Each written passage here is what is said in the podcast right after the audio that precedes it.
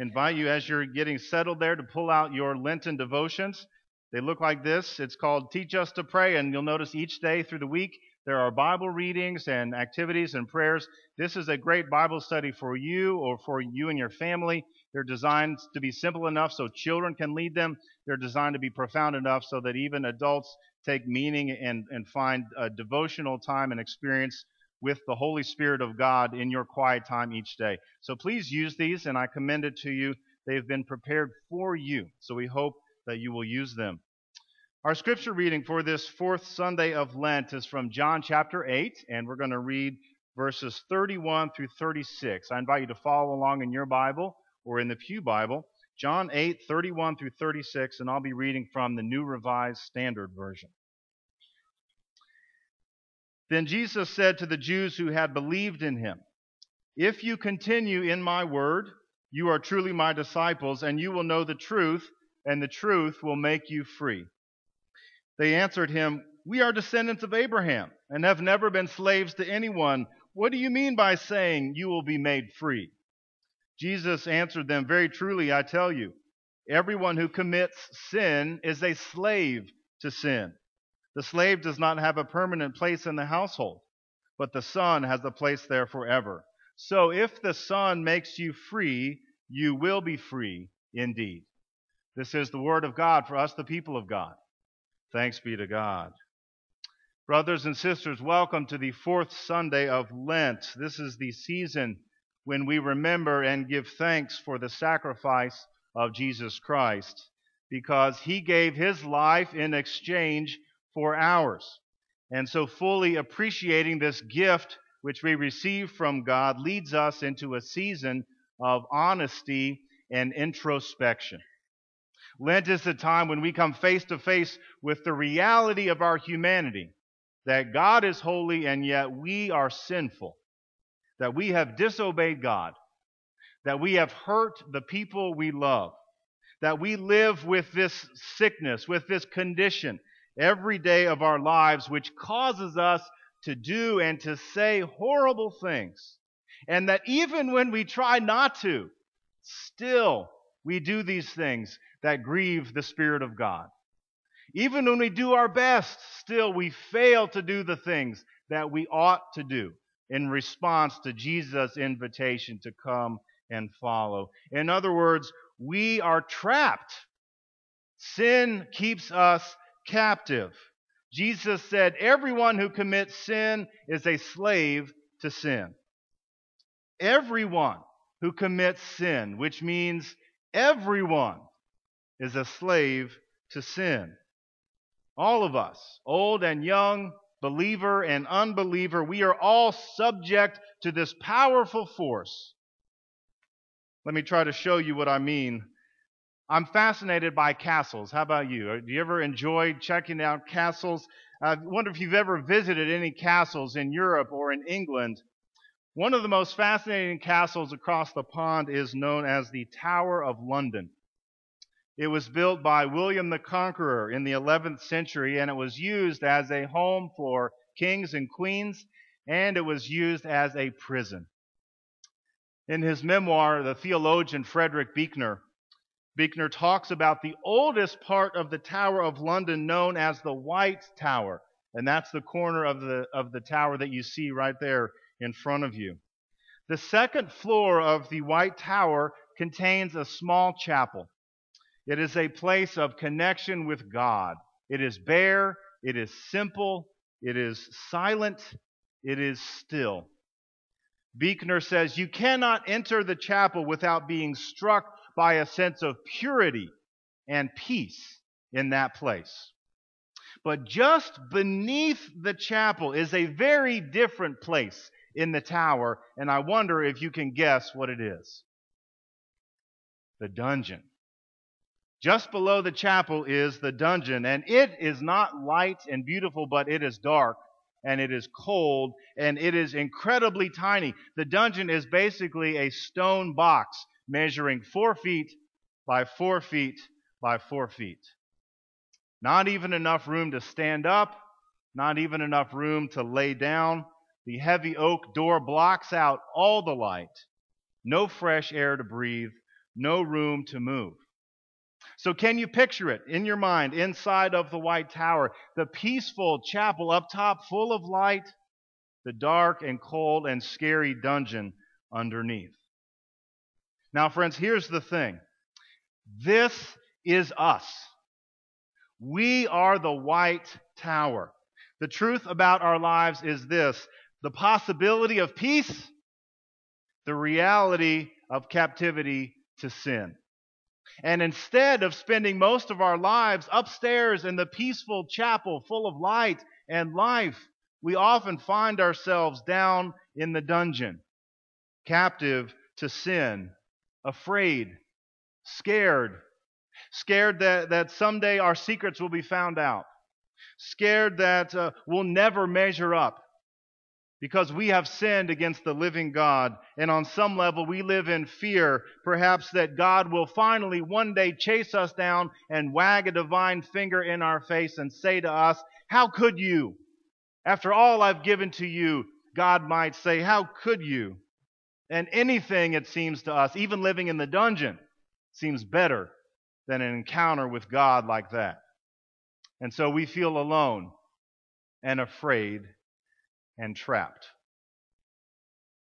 Jesus said, Everyone who commits sin is a slave to sin. No wonder we feel trapped in the dungeon. Everyone who commits sin is a slave to sin. But, but, brothers and sisters, and this is where the light of God's love begins to penetrate that heavy oak door behind which we sit. But if the Son makes you free, you will be free indeed. Dear friends, this is the good news. We can be set free. We can be set free. Jesus said, If you continue in my word, you are truly my disciples, and you will know the truth, and the truth will make you free. If you continue in my word, you are truly my disciples. You will know the truth, and the truth will make you free. We all want freedom, don't we? We long for it. We wish for it. We can even imagine it. And this is the promise of Jesus Christ for us. We can be free. We can be set free of slavery to sin. We can be set free of our fear. We can be set free of our tyranny of self centeredness. We can be set free of a life of meaninglessness. Jesus can set us free. But how does this freedom come to us? How do we break out of the dungeon and make our way up to the peaceful chapel that is full of light and life? Well, let's look at these words together. These words of Jesus. Work backwards with me, if you would, starting with freedom at the end. Jesus promises freedom, and where does freedom come from? It comes from the truth. The truth. Jesus says the truth will make you free. But not just the truth in black and white, not just the truth printed on these pages, but the knowledge of the truth. Jesus said, You will know the truth, and the truth will make you free. Now, how is it that we can know the truth? Shall we make it up for ourselves? Shall we decide what's true for you and what's true for me? No, friends. Jesus said, you are my disciples, and you will know the truth. Brothers and sisters, knowing the truth comes from following Jesus. Knowing the truth comes from being a disciple.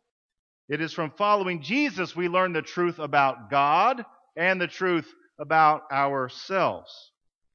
And what is the mark of a disciple? Jesus said, Those who continue in my word. If you continue in my word, you are truly my disciples. Well, what does that mean? Well, surely it means those who live out the word of God, that is, the scriptures. But not only that, it means those who live out Jesus' teaching and his example, which means disciples are those who live the way Jesus lived.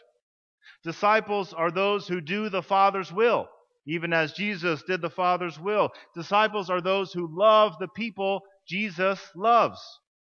Those who take up their cross, those who put the will of God first, those who follow Jesus and accept Him as their Lord and as their Savior. Disciples are those who know the truth. You see, friends, The truth that sets us free is not some nebulous idea that's only out there in the atmosphere. The truth is something that we can know. It is something we can experience. It is something we can accept. And it is something that we can share with others. You see, the truth is a person. Brothers and sisters, the truth is a person. The truth is Jesus himself. He is the embodiment of the truth of God's word. Jesus said, I am the way, and I am the truth, and I am the life. There is a way to discover freedom. There is a way out of the dungeon, brothers and sisters. Freedom comes through the crucifixion and resurrection of our Lord Jesus Christ. And what I want to talk with you about this morning is how we can access this freedom. How we can access this freedom by discovering the truth, the truth about God and the truth about ourselves. During Lent, our sermon series is called Teach Us to Pray. And this week, our focus is on the prayer of self examination. The prayer of self examination. Now, what does that mean? Well, I realize a lot of you are teachers and students, so let me put you at ease. When we say examination, we do not mean test. Okay, we are not talking about the final exam. So, everybody just take a deep breath. Okay, what we mean by examination is searching and learning. We mean examination in the sense of exploration, like an astronaut exploring the heavens.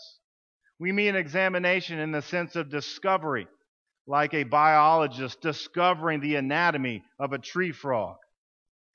And what is it that we are hoping to explore, and what is it that we are hoping to discover by this kind of examination? Two things.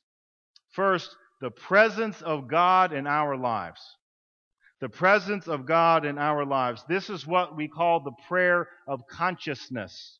And second, we hope to discover those hidden parts of our souls that need to be cleansed and need to be healed. And this is what we call the prayer of conscience.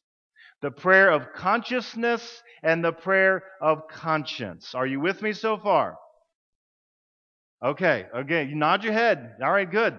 It's been said that Methodists are, are those who smile as loud as they can when they hear something they like in the sermon. All right. First is the prayer of consciousness. Consciousness simply means awareness. This is the practice of the awareness of God's presence. We believe, friends, and Scripture testifies to the truth that God is always with us, right? God is everywhere in this world, and God is always with us. There's two theological ideas that we give to this, uh, this idea of consciousness and awareness of God's presence. One is transcendence, and one is immanence. Transcendence and immanence.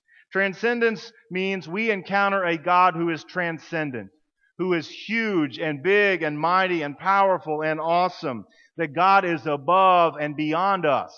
God exists outside of us and of this world. God cannot be contained in this place. God cannot be contained in our lives or in our hearts. God exists beyond time and space. God transcends time and space. God is huge. God is transcendent. Therefore, God is big enough to handle all the things that worry us.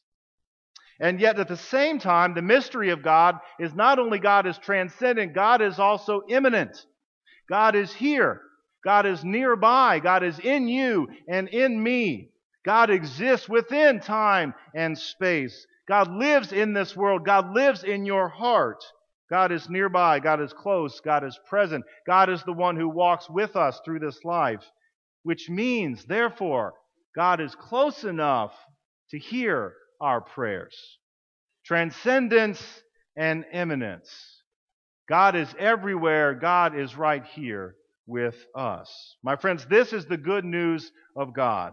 God is big enough to handle all the things that trouble us. God is near enough to be our constant companion. We know that God is always with us. And so look with me at Psalm 139. Where can I go from your spirit? Where can I flee from your presence? If I go up to the heavens, you are there. If I make my bed in the depths, you are there.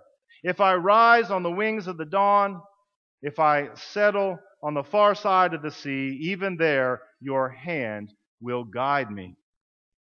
God is with us anywhere we go. We could not get away from God even if we tried, dear friends. God is here right now. And yet, and yet, I would guess if we're honest, sometimes we would say it seems like God is close by, and sometimes it seems like God is far away. So the question is, how are we cultivating an awareness of God's presence? How is it that we are paying attention to the ways that God is at work in our lives? Let me suggest to you that the more we look, the more we will notice. The more we look for God's presence in our lives, the more we will notice all the many ways that God is moving and living and giving us life. Now, if this sounds complicated or it sounds unusual, let me assure you it is not. Maybe God was present in the beautiful sunrise that you saw the other morning.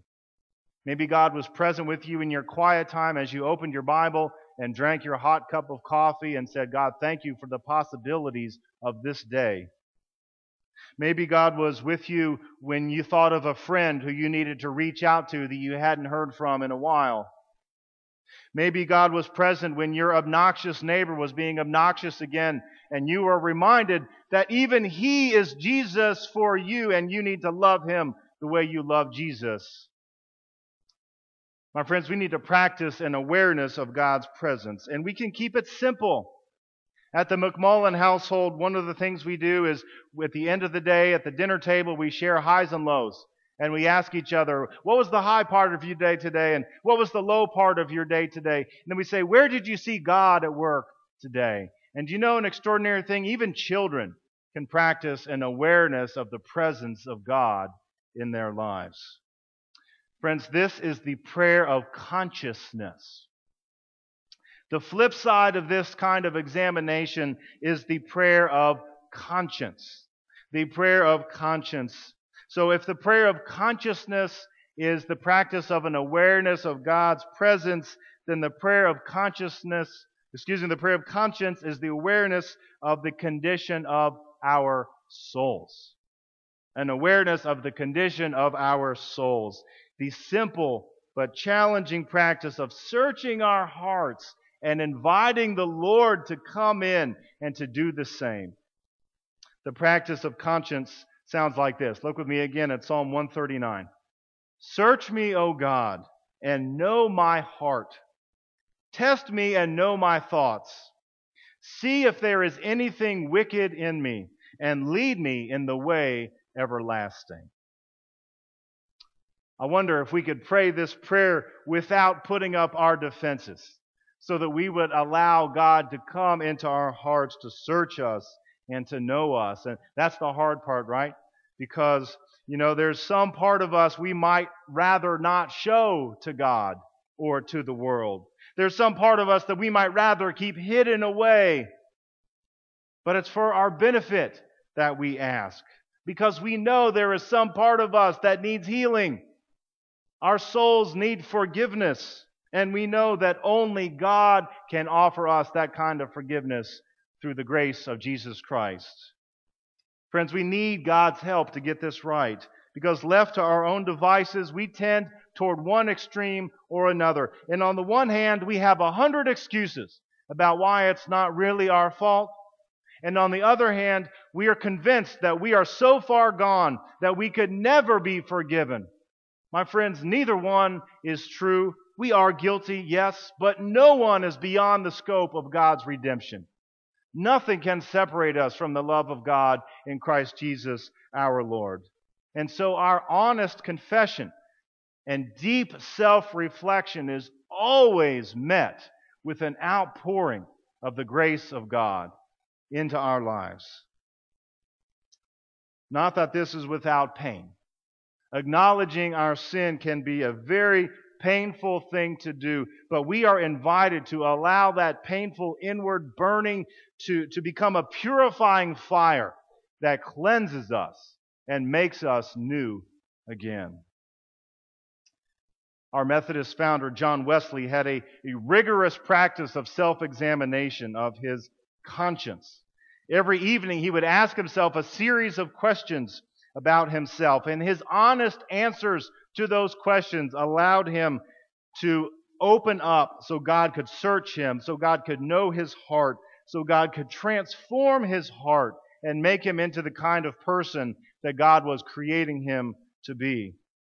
Now, the amazing thing about John Wesley is that he not only thought about these questions for himself, he also shared the answers to those questions with his Christian brothers and sisters. And he gathered every week in a small group, in a life group, with other followers of Jesus. And you know what they did together? They confessed their sins to one another. That's an extraordinary thing, isn't it? Most of us are, not too eager to tell other people the truth about ourselves. We were talking about this in our life group the other week, and we agreed that it's very scary, that it's a very vulnerable thing to do, to open ourselves, to confess our sins to each other. But we also acknowledge the kind of power that is in that sharing.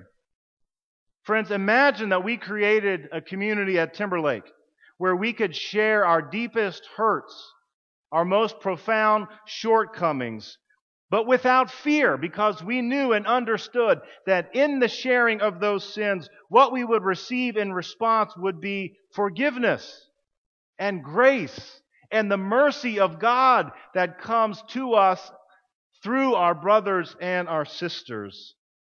Imagine the kind of community that we could create if we trusted God, if we trusted each other that much to confess our sin and to receive forgiveness in Jesus' name. Can you imagine the difference that would make in your life? Listen to some of the questions that Wesley and the members of his small group would ask themselves. Am I honest in all of my acts and words, or do I exaggerate? Did the Bible live in me today? When did I last speak to someone else about my faith? Do I pray about the money that I spend? Do I grumble or complain constantly? Tell the truth. Is Christ real to me? My friends, can I tell you something? There's not very many sure things in this life, but here is a sure thing. If you ask yourself those questions every day for the next month, you will be a changed person. I guarantee it. The Spirit of God will move in your life and in your heart, and you will be different because you have opened yourself to the transformative work of God in your life. I want to encourage you to ask yourself these questions. I want to encourage you to ask one another these kinds of questions in your life group. My friends, we are being transformed into the image of Jesus Christ. So, this is the prayer of consciousness, and this is the prayer of conscience. And let me acknowledge that this is hard to do, but when it is hard, remember the outcome is freedom. The goal of this kind of examination is freedom. As we look ahead to Good Friday and to Easter, maybe there's another way to think about that dungeon in the Tower of London. I wonder if you remember where the disciples were on Easter Sunday night. After the resurrection, Jesus has been raised from the dead, except they didn't know it yet, and they weren't sure whether they could believe in Jesus' promises about life after death. They were hiding in a locked room. They were trapped by fear, by uncertainty, and the image of the disciples hiding in that room, afraid that describes all of us, doesn't it? We are like the disciples. We are locked in a dark and scary place. We are trapped because just like them, we are deniers. And just like them, we are betrayers. And just like them, we have failed to live up to the high calling of Jesus Christ. And when we talk about the reality of our human condition, we don't just mean that you and I do bad things every once in a while. We are talking about the condition of our souls that we are sinful people. But, brothers and sisters, this is the good news. And this is the grace of God because as the disciples hid in that dark and scary place, who showed up except Jesus himself? Jesus broke into that locked room. And when he came into that room, remember, he did not accuse his friends and say, How could you? And he did not scold them, and he did not find fault or humiliate. Instead, he offered peace. He said, Peace be with you. He said, My peace I give to you. He offered them forgiveness. He offered them reconciliation. He offered them healing. If you continue in my word, you are truly my disciples, and you will know the truth, and the truth will make you free. Brothers and sisters, you can know the truth, and the truth will make you free. But remember, the truth is a person. Jesus is the way and the truth and the life. You see, plenty of people want to know the truth without sitting at the feet of the teacher. And plenty of people want healing without making a, an appointment with the great physician. And plenty of people want freedom without seeking after the one who has the keys. Brothers and sisters, this is what Jesus Christ can do for you. If you would open your heart and allow Him to plunge the depths of your soul, you will know the truth, and the truth will make you free. Let God's people say, Amen.